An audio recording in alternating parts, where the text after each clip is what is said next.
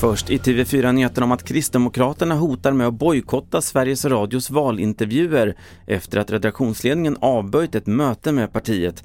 Bakgrunden är den uppmärksammade felöversättningen av Ebba Buschs uttalande på kanalens arabiska och somaliska redaktioner där hennes uttalande om islamister byttes till muslimer.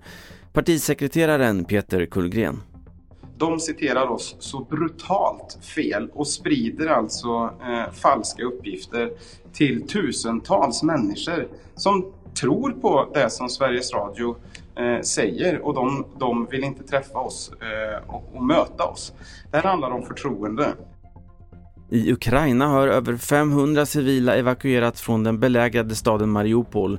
Det bekräftar ukrainska regeringen enligt AFP. Det är oklart om personer som befunnit sig i stålverket finns bland de räddade. Sist om att försäljningen av nya bilar i Kina sjönk med 48 procent i april jämfört med april i fjol, enligt kinesiska biltillverkares branschorganisation. Det här ses som ett tecken på en avstannad ekonomi i spåren av landets coronapolitik. Fler nyheter i appen TV4 Nyheterna. Mitt namn är Carl-Oskar Alsen.